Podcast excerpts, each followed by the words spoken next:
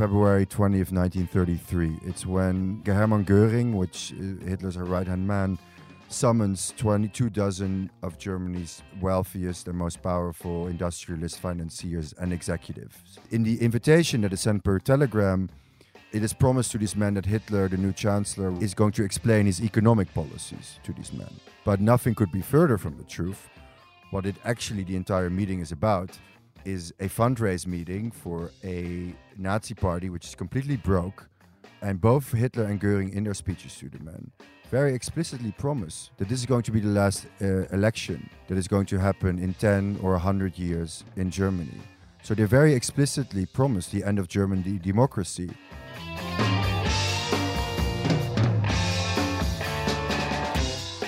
ברוכים הבאים למרקרים, פודקאסט סוף השבוע של דה מרקר. הזדמנות שלכם לקחת פסק זמן ממחזור החדשות היומיומי ולצלול איתנו לאירועים, לאנשים ובעיקר לרעיונות מאחורי החדשות. כאן באולפן איתכם כמדי שבוע ענת ג'ורג'י וגיא רולניק. שלום ענת. שלום גיא. שמענו בפתיח את אה, דיוויד דה ג'ונג, עיתונאי כלכלי ומחבר הספר המיליארדרים הנאצים. גיא, זה טובת המאזינים שלנו, נאמר שאתה בארצות הברית, ורציתי לשאול אותך איך היה לצאת מישראל בימים האלה, או במילים אחרות, כמה שעות עמדת בתור בנתב"ג? טוב, זו תשובה קצת uh, מסובכת. Uh, אני טסתי לארצות הברית הפעם דרך uh, פריז באייר פרנס, ואייר פרנס מאפשרים לעשות צ'ק uh, אין דרך האינטרנט. עכשיו, אני תמיד טס בלי uh, מזוודה, אלא רק עם מזוודה קטנה שאני עולה למטוס. אז אני לא עומד בתור הארוך של הצ'ק אין, אבל היום בנתב"ג יש תור אחר, חדש, למי שאין לו מזוודה, של מין משהו כמו כזה קדם אה, ביטחון. עכשיו, זה תור בערך עכשיו של רבע שעה עד חצי שעה, תלוי מתי אה, באים. אחרי זה כמובן יש את התור של הביטחון הרגיל, שזה נניח חצי שעה עד שעה. לעומת זאת, הבת שלי אה, טסה לארצות הברית כמה שעות לפניי דרך אה, מדריד. עכשיו, איבריה לא מאפשרים לעשות משום מה צ'ק אין באינטרנט, גם למי שאין לו מזוודה. וזה כבר יוצר אה, סיוט ארוך, כי אז צריך לעמוד בצ'ק אין, וזה יכול להגיע לשעה, שעתיים, שלוש. השורה התחתונה היא שהגעתי עם הבת שלי לשדה התעופה אה, באחת לפנות בוקר, והמראתי לפריז באיחור של שעה בשמונה בבוקר. אז כן, שבע שעות בשדה התעופה במקרה הזה. גיא, זה נשמע כמו בעיה לפתרון במתמטיקה לבגרות. גיא יצא באחת דרך פריז, הבת שלו יצאה דרך מדריד, ושניהם כן. נתקעו בדרך. אבל אני רוצה לשאול אותך, מי אשם? אתה תמיד אוהב אה, לנעוץ אה, את החצים שלך אה, באשמים, אז האם זאת מרב מיכאלי, הנהלת רשות שדות התעופה, ועד העובדים בראשות אה, פנחס סידן? כן. תראי, אה, קודם כל נתחיל מזה, יש עוד הרבה שדות תעופה בעולם שהמצב בהם די uh, מזעזע. בהית'רו בלונדון למשל, הוא נראה ממש כמו גן חיות בחודשיים האחרונים, אבל uh, ישראל עדיין נמנית על שדות התעופה הגרועים יותר בעולם, וזה לא חדש. עוד עניין מעניין הוא מה שמאפיין את נתב"ג לעומת שדות התעופה ברוב העולם הוא איזה מידה של שוויוניות. כי בעוד שברוב השדות התעופה יש צ'ק אין ובידוק אה, נפרד לנוסעים במחלקות עסקים, ושם כמובן התורים הרבה יותר קצרים, אז בישראל מאז הקורונה כולם עומדים באותו תור. כלומר, שוויוניות וזה נחמד. אבל השוויוניות הזאת היא קצת מטעה, מדוע? כי מי שבאמת יש לו כסף לשרוף אה, בלי בעיה, קונה בנתב"ג מה שקוראים את שירות ה-VIP, שהוא מאוד יקר, יכול להגיע לאלפי שקלים, ואז הוא עוקף את כל התורים. אתה יודע, אני אה, הייתי אמורה לטוס עם הבן שלי לטיול בר מצווה בקיץ, והחלטתי לדחות את זה מהרבה מאוד סיבות, גם כי כרטיסים נורא יקרים, וגם בגלל ש... המחיר של הכרטיסים עלה ב-50 עד 100 אחוז מטורף, מטורף, כן. נכון, וגם בגלל שבאמת תמיד עמוס בנתב"ג בקיץ. נכון שעכשיו זה באמת מקרה מיוחד, ובכל העולם זה ככה. אבל בנתב"ג תמיד עמוס בקיץ, ובין היתר זה עמוס כי, כי בניגוד להרבה מאוד uh, ערים אחרות בעולם, אין uh, שדה תעופה חלופי. Uh, היחיד שהם בנו הוא ברמון, שהוא שדה מהמם. הייתי שם לפני חודשיים, רק אי אפשר להגיע אליו, כי קו הרכבת לאילת, uh, שעליו מדברים 50 שנה, לא יוצא, וכנראה גם לא יצא לדרך. ושדה תעופה אחר שרצו להקים ברמת דוד, מרב מיכאלי לפני חצי שנה בעצם, ביטלה את החלטת הממשלה.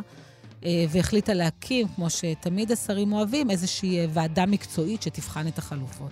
אז למרות שכולם יודעים שנתב"ג עמוס, ולמרות שכולם ברור שהוא ימשיך ויהיה עוד הרבה יותר עמוס, למעשה בעוד תשע שנים הוא יגיע, במקרה הטוב, לקצה גבול הקיבולת שלו, אין שום חלופות. אז מה שאנחנו רואים כרגע כמצב חריג, מהר מאוד יהפוך להיות אה, מצב קבוע, ולא רק בקיץ. זה די מזעזע. אבל את יודעת, ענת, בדיון על מה שקורה בשדה התעופה נתב"ג, אה, יש אולי היבט נוסף אה, חשוב, והוא סוג השיחה שיש בנושא, שאת קוראת ברשתות החברתיות ולפעמים בעיתונים, את רואה תמיד איך מנסים מיד לדחוף את הדיון, כמו שפתחת, אגב, ביבי או לא ביבי, כלומר, ביביסטים אומרים לנו שבתורים האלה כמובן אשמה ממשלת השינוי, ואלה שבמחנה, רק לא ביבי, אומרים שבתקופת אה, ביבי המצב היה הרבה יותר גרוע, ובכלל התורים עכשיו נובעים אה, מהשגשוג הכלכלי בעידן ממשלת השינוי, או ממדיניות הקורונה שלה, ואנחנו רואים שוב ושוב שיש יכולת כל כך מוגבלת אה, לנהל דיון ענייני היום, שלא הופך מיד למחנאי. אוקיי, גיא, אני חושבת שהנושא הרבה יותר uh, מורכב מזה, ובשבוע שעבר כתבת בחריפות אפילו נגד ממשלת uh, השינוי, ואני בניגוד אליך חושבת שהם כן עשו הרבה דברים טובים בשנה האחרונה, כן היה איזו תחושה לפחות ש... Uh, בניגוד לשנים קודמות, שיש כן איזושהי נכונות לעבוד לטובתנו. קודם כל, כדאי לזכור שהרוב המכריע של קוראי הארץ ודה מרקר ממילא לא יצביעו בשום מצב עבור נתניהו ושותפיו הפוטנציאליים. כלומר, אם יש לנו, וככל שיש לנו בדה-מרקר השפעה כלשהי, היא בעיקר על uh, המחנה של המרכז והשמאל. אבל ענת, מה שיותר חשוב הוא שלמרות שחלק ניכר מהקוראים שלנו uh, רוצים שנתעלם מהמחדלים של uh, ממשלת השינוי, כי עכשיו המטרה העליונה היא למנוע את חזרתו של uh, נתניהו, עם כל הסכנות הכרוכות בחזרה של נתניהו למוסדות הדמוקרטיים. אני חושב שזאת עמדה אה, שגויה גם טקטית, גם אסטרטגית ובוודאי אה, עיתונאית. כלומר, גם אם יש עיתונאי או עורך שסבור שההתנהגות של נתניהו, כמוני, בשנים האחרונות מהווה סכנה ברורה ומיידית למוסדות דמוקרטיים ולנורמות השלטון, עדיין העיתונאי חייב להמשיך לבקר את מחדלי ממשלת השינוי. זה ברור, אבל אתה לא מסכים שהיא כן ניסתה לעשות יותר בשנה האחרונה? אתה יודע, הייתה בסך הכל שנה בשלטון. יש פה ראש ממשלה שזו הייתה פעם ראשונה שהוא נכנס למקום הזה בכלל, ועבדו תחת אה, אופוזיציה שעשתה הכל כדי להכשיל אותה. כן, אבל אני חושב שלקחת את העמדה שאנחנו משווים את הממשלה הנוכחית כל הזמן לנתניהו, זו עמדה מאוד גרועה, שאנחנו בעצם נותנים איזה פטור ופס לממשלה הזאת. אני רוצה לחזור, לא רק שזה מתבקש עיתונאית, אלא גם ענת זה קריטי כדי שראשי ממשלת השינוי ידעו שגם הם תחת ביקורת ואין להם חסינות רק משום שהם החלופה היחידה לנתניהו. עכשיו תראי, ביקורת על ממשלת השינוי לא באמת מחזקת את נתניהו, כאשר היא מלווה בקונטקסט הרחב של מעשיו בעשור האחרון, כמו שאת אמרת. אבל אם אנחנו לא רוצים למצוא את עצמנו יום אחד עם פוליטיקאים מהמחנה השני שמאמצים בהדרגה את כל הנורמות של נתניהו, אנחנו חייבים לבקר אותם בנחישות. וממשלת השינוי הזאת אה, נכשלה ונכשלת בשורה ארוכה של אה, פעולות ושל אה, מינויים וצעדי מדיניות די תמוהים. אבל הפתיח האקטואלי הארוך הזה הוא רק הקדמה לפודקאסט שלנו היום, שהוא שונה מהרגיל בשבועות ובחודשים האחרונים. היום אנחנו חוזרים כמעט uh, אה, 90 שנה לאחור. אנחנו נשארים כהרגלנו עם פוליטיקה וכסף, עם שלטון ומיליארדרים, נושאים uh, חביבים עלינו כאן במרקרים, אבל הולכים לתקופה אחרת לחלוטין, לשנות ה-30 של המאה הקודמת בגרמניה, ערב עלייתו של אדולף היטלר לשלטון. הרקע לשיחה היום הוא ספר חדש, מרתק, שראה אור לפני כחודשיים, המיליארדרים הנאצים, נאצי ביליונרס, שכתב העיתונאי הכלכלי דיוויד ג'ונג. דיוויד נמצא בימים אלה בישראל, ויכל להגיע לאולפנינו בתל אביב. כן, אז כפי שנראה מיד, הספר עוסק באמת בתקופה אחרת לחלוטין, אבל השאלות שהוא מעלה על כסף ושלטון רלוונטיות מאוד גם להיום. ההיסטוריה של עליית הנאציזם אה, שלובה לא רק במשבר הכלכלי, השפל הגדול או הסכמי ורסאי המשפילים שלאחר מלחמת העולם הראשונה, אלא גם בתפקיד שמילאו ברוני הכסף, חברות הענק הגרמניות. הרעיון הוא כמובן באנגלית, אז מיד מתחילים.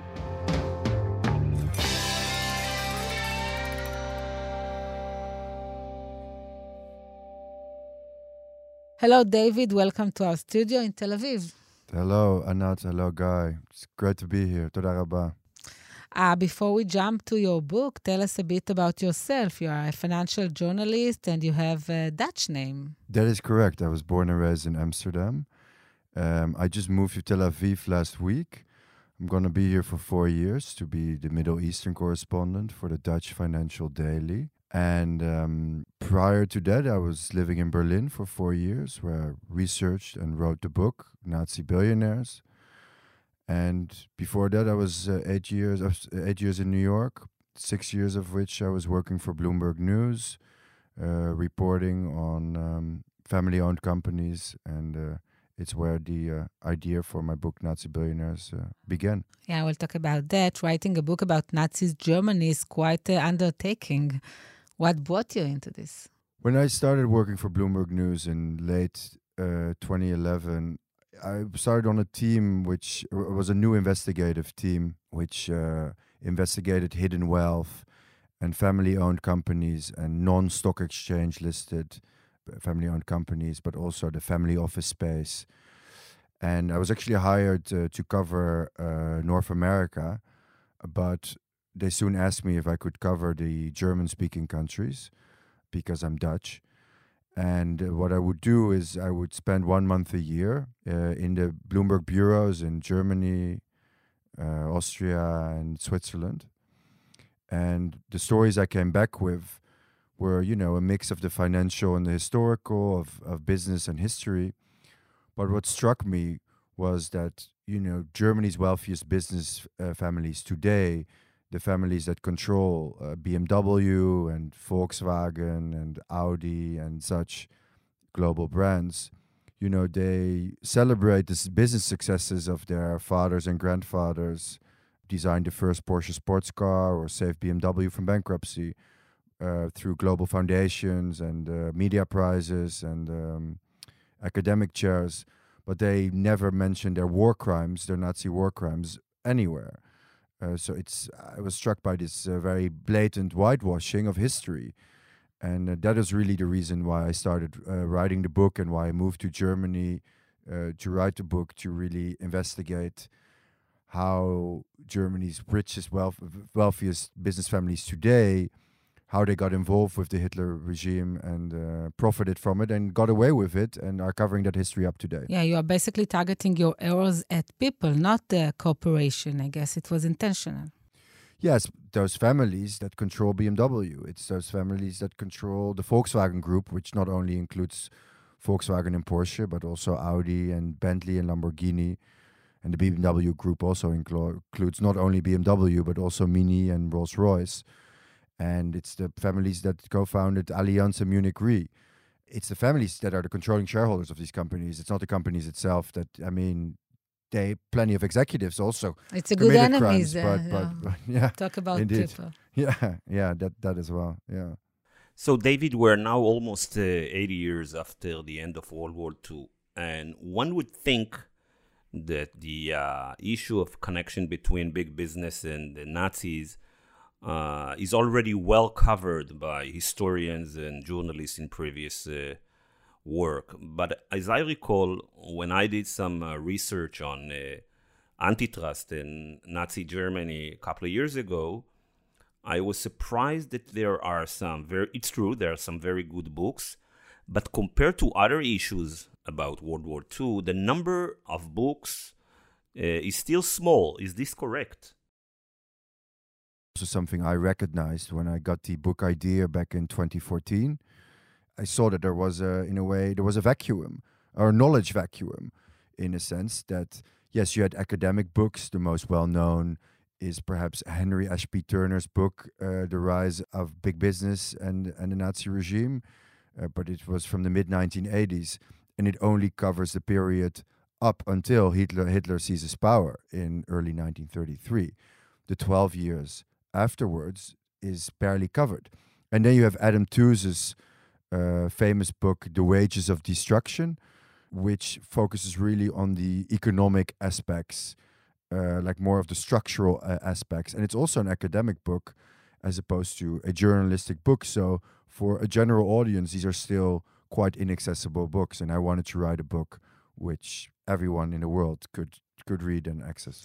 So let's dive in. Three first quick questions.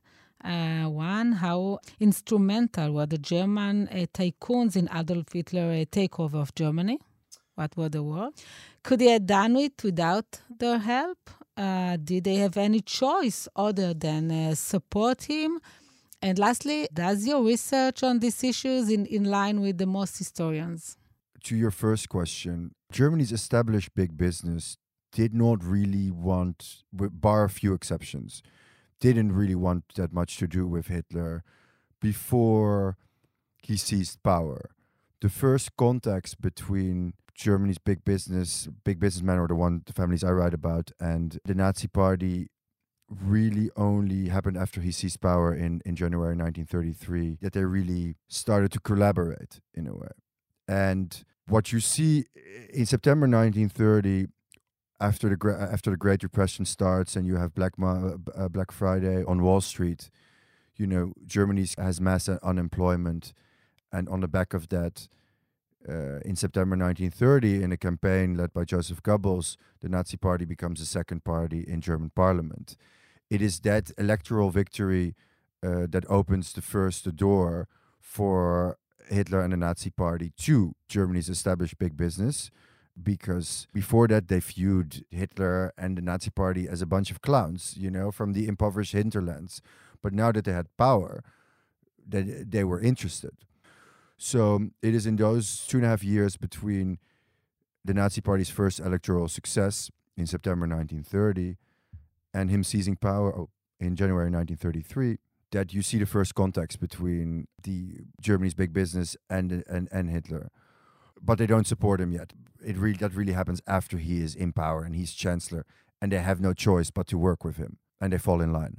David, you focus in your book on two very wealthy families that help Hitler, but there are many, of course. Can you give us a quick overview of the biggest enablers and collaborators of Hitler? Sure. From business, it was of those of contemporary relevance. It's uh, the Quandt family, which controls BMW, which two heirs control BMW today, or the BMW Group, which oversees BMW, Mini, and Rolls Royce. It's Friedrich Flick, uh, who ran the largest steel and coal and weapons conglomerate during the Third Reich and ends up being convicted at Nuremberg. Is the only one really that gets convicted out of my main characters. Um, of course, you have families like Krupp and and Thyssen, together today well known as the steel conglomerate ThyssenKrupp. Back then, there were two separate steel conglomerates, Krupp and Thyssen. And you know, you have families like the Porsche Piëch family. Of course, Ferdinand Porsche designs the Volkswagen for Hitler, and also pushes out pushes out his Jewish co-founder uh, Adolf Rosenberger from the Porsche car design firm. There is the von Finck family, which is a big insurance uh, financiers family, which founded Allianz and Munich Re, the largest insurers and reinsurers today. And there's the Oetker family, which actually was comparatively small to the others, but they were very ideological. Um, where this, where the the main son, the main heir, joined the Waffen SS uh, and was trained at Dachau concentration camp. You mentioned books about connection between big business and Hitler. Uh, one of the first books I read about the role big business played in the rise of Hitler was uh, Hell's Cartel about uh, A.G. Farben, the, the chemical and pharmaceutical uh, giant that was very instrumental, of course, in producing weapons in World War II.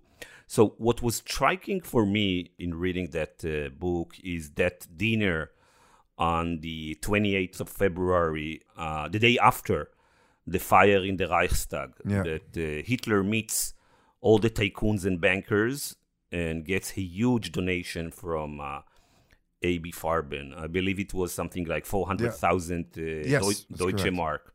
So, is this the moment basically in which big business decided that they are betting on Hitler? I actually, that's a prologue of my book, uh, February 20th, 1933. It's when uh, Hermann Goering, which uh, Hitler's right hand man, summons 22 dozen of Germany's wealthiest and most powerful industrialist financiers and executives, including two executives from IG Farben. And they're summoned to uh, Goering's palace uh, right next to the Reichstag. In the invitation that is sent per telegram, it is promised to these men that Hitler, the new chancellor, who of course seized power three weeks earlier, is going to explain his economic policies to these men. But nothing could be further from the truth.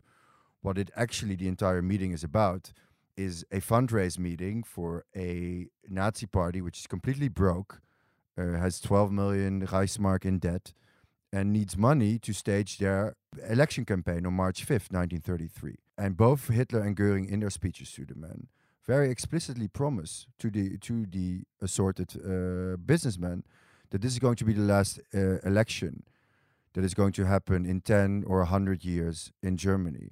So they very explicitly promised the end of German de- democracy. Did they have any alternative at the time? Yeah, I mean, they could have said no at this time. I mean, there probably would have been others that would have stepped in. They certainly co- could have said no. And some of the men actually ended up not donating. Did they have any reason to think at that time that Hitler will become the most uh, murderous dictator in the modern history? No. What these men wanted was economic stability and polit- political stability. They just had 14 years of economic instability in the uh, in the Weimar Republic after World War One. After right? World War One, exactly. Hyperinflation in the Weimar Republic, yeah. economic instability. Every year, new government and like they, in Israel. Yeah, that's what Hitler promised them: is economic stability. And it started, of course, with rearmament from 1934 onwards. And billions were flowing to their coffers, and, and the Great Depression was ending, and it was an economic profitable time for them. Of course, then it slide quickly devolved into criminal behavior with the implementation of the Nuremberg race laws and the expropriation of Jewish owned businesses and, and Jewish families, and then families in, in German occupied territories, and then, of course, um, the, the mass exploitation of forced and slave labor during the war. What was at the end driving the uh, German business elite to support Hitler? Was it uh, that at some point uh, they understood that if he takes control, he will uh, retaliate against those people that did not support him? Or did they think that he is the only candidate that can crush the communists and at the end of the day they rather have a dictator than lose some of their wealth under a communist regime. That's a very interesting question. I mean i think the reasons for them to support him was was was for most of them i would say 90% was opportunism. They offered again, as I said, he, offered economic stability. They wanted to protect at all costs their businesses, their fortunes, which have had a which had had a hit during the uh, Great Depression. Their businesses were hanging on by a thread, and yeah, there was, as you rightfully say, there was they did see a big threat for, from communism and from the social democrats, but particularly from communism. They saw what happened in Russia at yes. that time. Exactly, and and that was their that was their worst nightmare. In other words, the rich prefer a fascist dictator than giving away power and uh, wealth. Yes, exactly. I mean, in a way, of course, they wanted to retain that. I mean, these were already families that were extremely wealthy during the German Empire, uh, during the uh, during the Weimar Republic, you know, and and they stayed. I mean, in the end, my my book is a story about the continuity of money and power over 150 years to today, you know, uh, starting at the reunification of Germany in 1870. That's all they cared about. You know, these men, for the most part, were opportunists. And they saw an opportunity. They saw Hitler in a way as an investment. Once he had power, as well, this is the guy we're going to deal with. He promised us stability, and so that's what he initially nothing gives to us. do with the Nazis' ideologic. No, I mean they were conservative. They were insta- establishment conservatives. I mean, there's a few examples I give in the book. Some of the, my main characters were ideological Nazis, but they would make business. They were so convinced that they would make business decisions that went against their own businesses. They would merge a very profitable a newspaper with um, a Nazi newspaper that was bleeding money because they were so convinced uh, of of Nazism. I mean, but those were the, the very few exceptions. David, after uh, World War II, uh, the US government moved to crush uh, cartel monopolies and big business in Japan and the and, the, and in the U.S. And many of the uh, politicians and antitrust enforcer in the US read the history of the rise of Hitler as one that was associated with the concentration of power by the hands of a handful of big German companies. Now, do you share this reading of history that if you have very few large monopolies and cartels like AG Farben, they will move quickly to support an autocrat? IG Farben is one of the very few examples of a of a you know which at the time was the largest chemicals and, and, and pharmaceuticals conglomerate, which was broken up by the Allies. And I do think that having a company that is so dominant and too big to fail and that has a monopoly in a sense, but all, not only political, and it also has such political influence. I think it was a very wise idea for it to break up. I mean, look at how big the three company or the two of the companies that came out of IG Farben. One of them is BASF, still one of the largest chemical companies today, and the other one is Bayer, still one of the largest pharmaceutical companies today. You know, can you? I mean, IG Farben was uh, there's a there's a very uh, the Allies pictured this octopus of IG Farben with all its with its tentacles in everything, and it was you know it was it was true.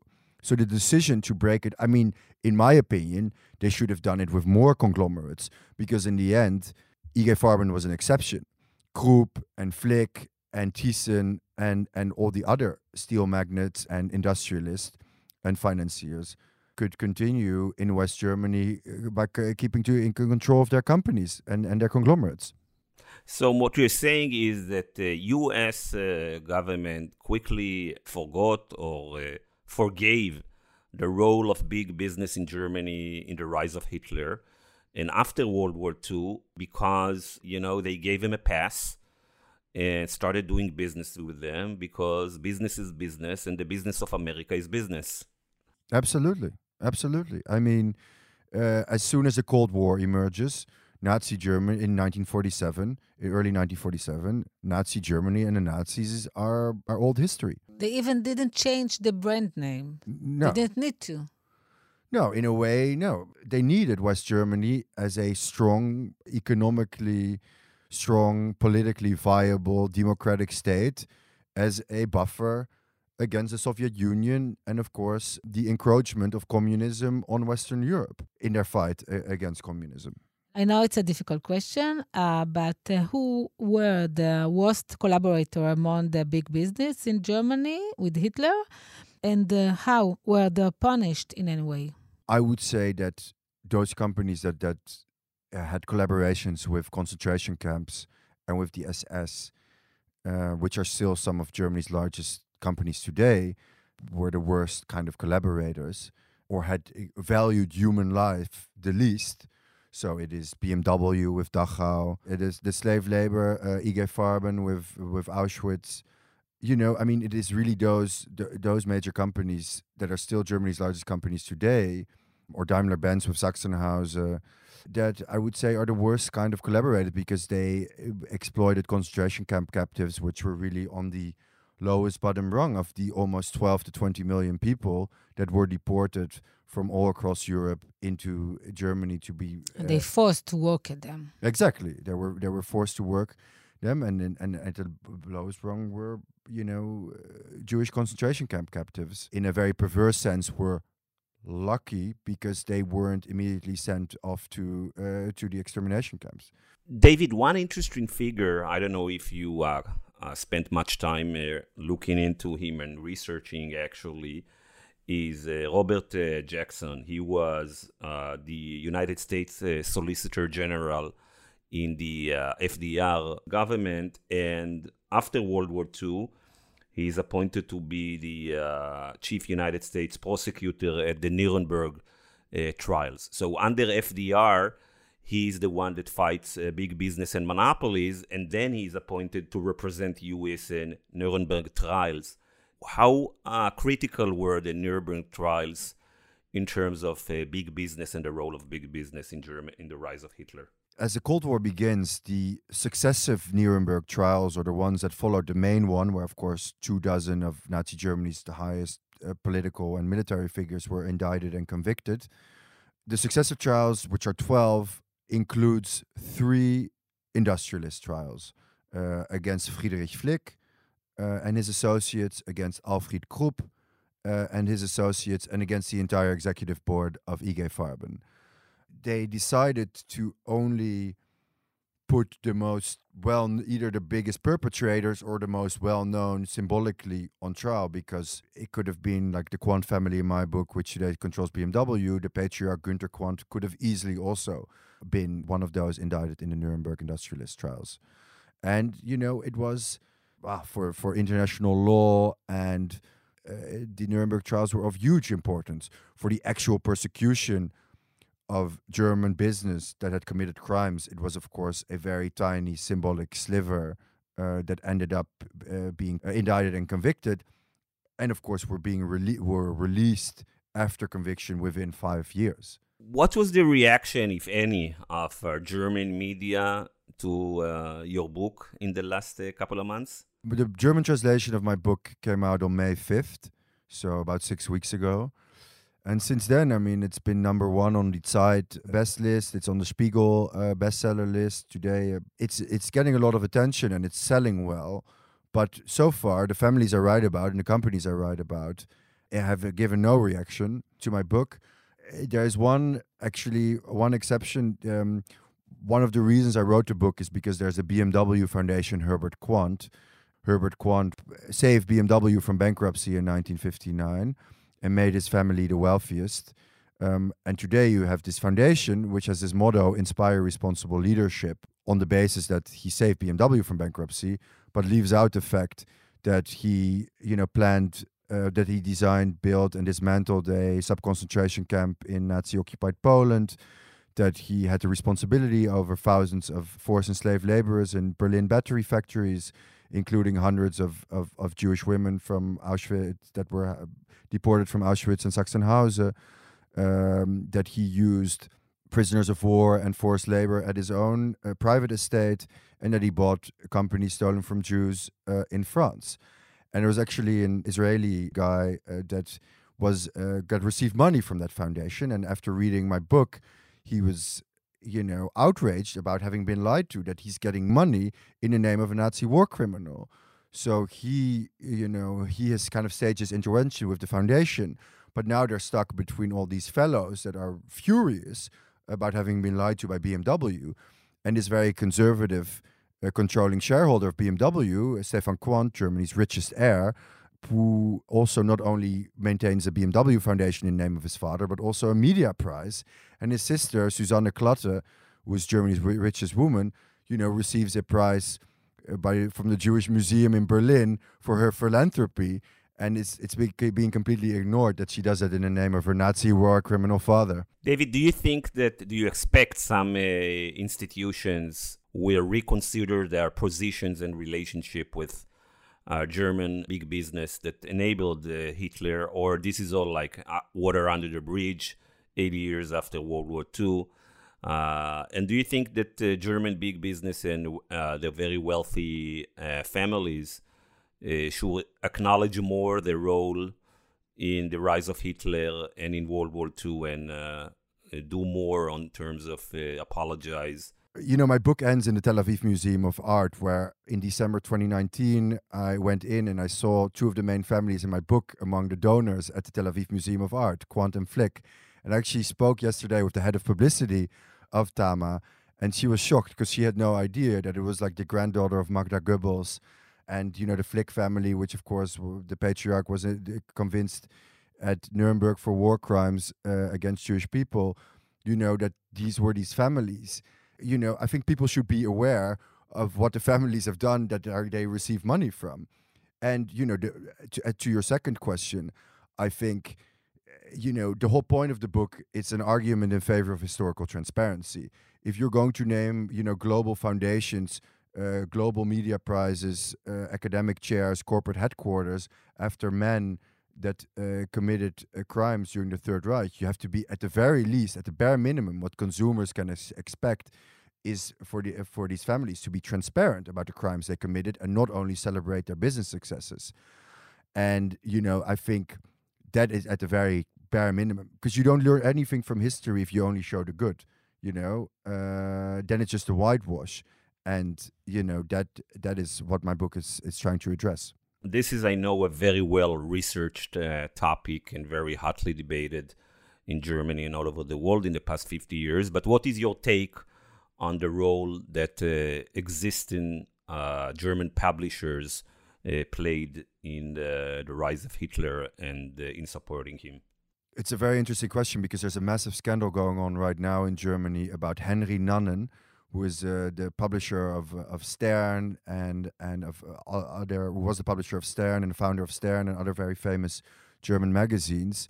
And there's a media prize named after him and uh, and now it turns out he was part of the SS and he was also a war criminal and they you know are now having this whole debate about renaming uh, the the Germany's biggest media prize basically. But yeah if you look at at Bertelsmann of course it had its uh, study published 20 years ago with Saul Friedlander was one of the academics investigating it. If you compare what I think Reinhard Mohn was his name, the crimes that he committed as opposed to those uh, that the families I write about did, he was pretty uh, uh, a small fish among uh, in comparison to to many of the families I write about. The publishing world, you know, it was they were, and it's also um, the publisher that that published my book, uh, Holtzbrinck. You know, there's also a media prize named after Holtzbrinck uh, who was also published all these leaflets for the Nazis, just like Reinhard Mohn did as well. A lot of that has been known, has been has been published. They they spread Nazi propaganda, but they didn't generally didn't um, exploit forced and, and slave labor uh, from concentration camps or at their own factory premises. They didn't mass produce weapons, and uh, uh, sometimes they did they did Aryanize, as it was called, uh, expropriate the company of of, uh, of, Jews. So, David, let's talk about uh, not the past but the present. Is this book relevant today as it was? Like 50 and 80 years ago, big business is still the most important political actor in many countries around the world. And of course, US comes to mind uh, when we talk about uh, democratic uh, societies and Russia when uh, we talk about authoritarian regimes. Uh, yeah, absolutely. It's it's even more relevant today than it was uh, 50, 30, or 80 years ago. You know, um, disinformation is is is rampant across the world, and the families that I write about not only are some of um, economically some of the world's most powerful families, but you know uh, the BMW Quandts are also the largest donors to the uh, Christian conservative uh, CDU party, uh, Angela Merkel's party uh, in Germany. They're very much establishment conservatives. Stefan Quandt sits on the board of the FAZ, uh, which is Eh, Germany's eh, leading eh, conservative newspaper. So they their influence is not limited to to the, the world of business, but it also extends to the world of media and, and to politics. And particularly at a time, as I said, that disinformation has been so widespread globally for families that have such that have profited so much from the Third Reich uh, and that are doing so much today to hide that history. Let's stay with the present, uh, David. You know, uh, talk about the political power of corporations today and how that influence uh, politics and the rise of specific politicians. Big business in the United States uh, uh, mostly liked uh, Donald Trump's policies. They did not embrace him publicly, most of them, but very few companies and tycoons in the US condemned Trump Uh, when he adopted, for instance, some of the very alarming uh, racist language. Yeah. No, I mean the the Muslim ban is a very good example. Like in January 2017, when he started, you know, banning people from certain countries traveling in, into the United States, you know, and there were mass protests. Nobody on the National Business Council in the U.S. resigned. It was only that resignation started coming in after the Charlottesville protests of August 2017, when you had, in a way, eerily reminiscent of how uh, Nazi troops marched in 33 uh, through Berlin. You know, you had these these guys with their tiki torches uh, at the uh, campus of the University of Virginia to to protect a uh, statue of a, a, Confederate general. And only after he was, uh, he, uh, only after Trump said, "Oh yeah, both sides are right," or we can't condemn the other side, mass resignation started coming in. So, in your reading of history, what you're saying is that don't expect big business to stand in the way of autocratic, racist, or fascist uh, leaders. They will not be the uh, institutions in our societies today, and many even history can repeat itself, and the next uh, autocratic leader will get the same uh, support from big business. Yeah, I mean, unfortunately, uh, that it, it's all about money. It is. It is the unfortunate truth. You know, I mean, if if only business leaders globally were more informed by history and, and, and less informed by short term profits. But the bottom line is money. And of course, the Trump era was hugely profitable for uh, for American corporations. But you know, we can take Russia as an as an example as well. You know, the devil's pact that that many Russian oligarchs made with Putin, uh, where they consolidated the power that they or the the assets that they had accumulated under Yeltsin and the loans for share program you know, it's now 20 years later coming back to bite them. But of course, you know, it was a hugely profitable uh, 25 years, three decades, uh, nine years uh, under Yeltsin, and then two decades under under Putin. Do we have any uh, moral heroes in the history of the rise of autocrats? I mean, big business that uh, stood in the way, tried to stand in the way of uh, those toxic and dangerous and murderous leaders? I mean, not stand in the way.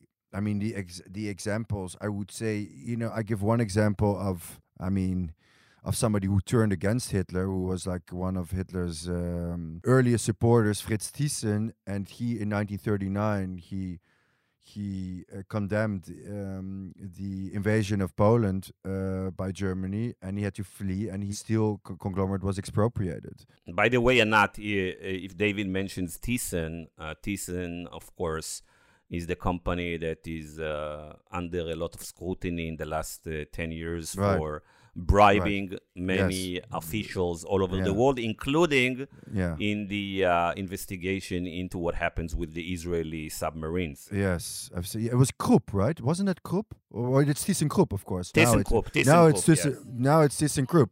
Now it's ThyssenKrupp. Back then it was Thyssen and Krupp separately. But uh, yeah, it's it's uh, exactly it's ThyssenKrupp and the and the submarine scandal and the, and the big bribery investigation, right? Yeah. So, David, what is the next project?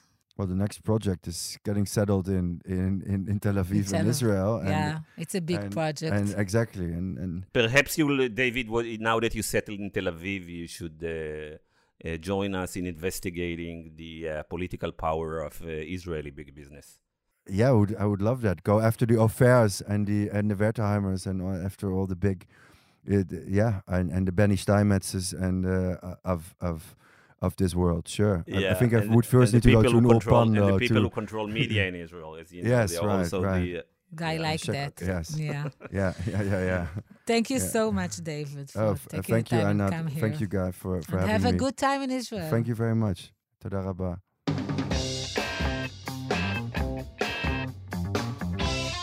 עד כאן המרקרים להשבוע, תודה רבה לדיוויד ג'ונג שהגיע לאולפנינו, תודה רבה לאורחים שלנו, לדן ברומר ולמפיק שלנו אמיר פקטור, תודה לך ענת. תודה גיא. ולהתראות בשבוע הבא.